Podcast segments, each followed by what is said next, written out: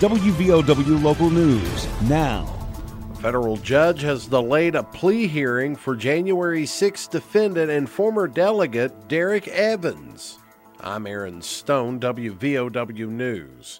U.S. District Judge Royce Lamberth had previously set a hearing for today because the two sides, prosecution and defense, had said they were reaching a plea agreement. It's unclear the nature of the communications resulting in the latest delay. Earlier this month, lawyers indicated that Evans, who resigned as a West Virginia delegate before he ever served, would plead guilty to allegations that he broke the law by surging into the U.S. Capitol on January 6th while yelling his own name and videos streaming his movements.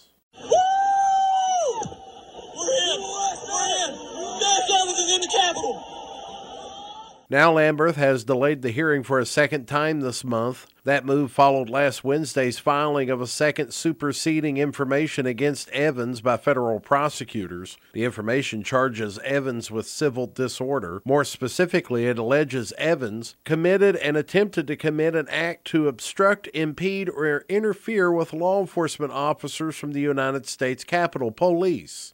Federal charge carries a fine or imprisonment of no more than 5 years. WVOW Logan.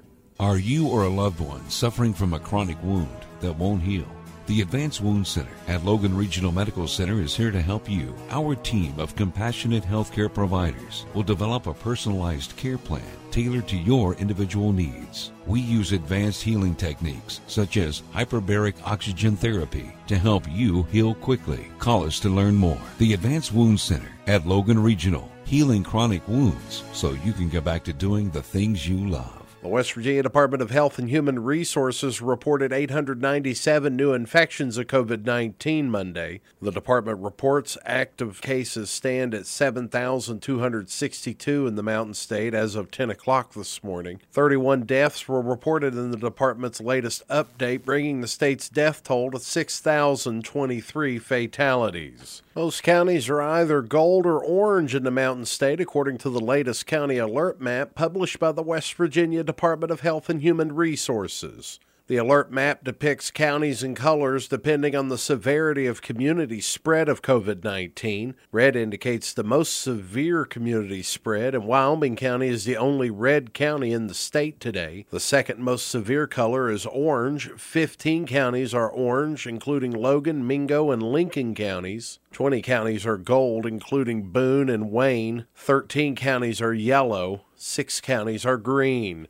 Job seekers and employers are invited to Southern West Virginia Community and Technical College's Job Fair tomorrow between 10 a.m. and 2 p.m. on the Logan campus of Southern. Participating businesses cover a variety of fields, including law enforcement, retail and sales, the medical field, and trade careers. Pride Community Services is hosting a free walk-in clinic to receive the COVID-19 vaccine. The clinic will be open Wednesday, February 23rd at Pride's offices on the east end of Stratton Street between 11 a.m. and 4:30 p.m. Pfizer and Moderna shots will be available for anyone as young as 5 years old. The clinic will be conducted by Coalfield Health Center. Get local news on demand at WVOWradio.com and on your smart device.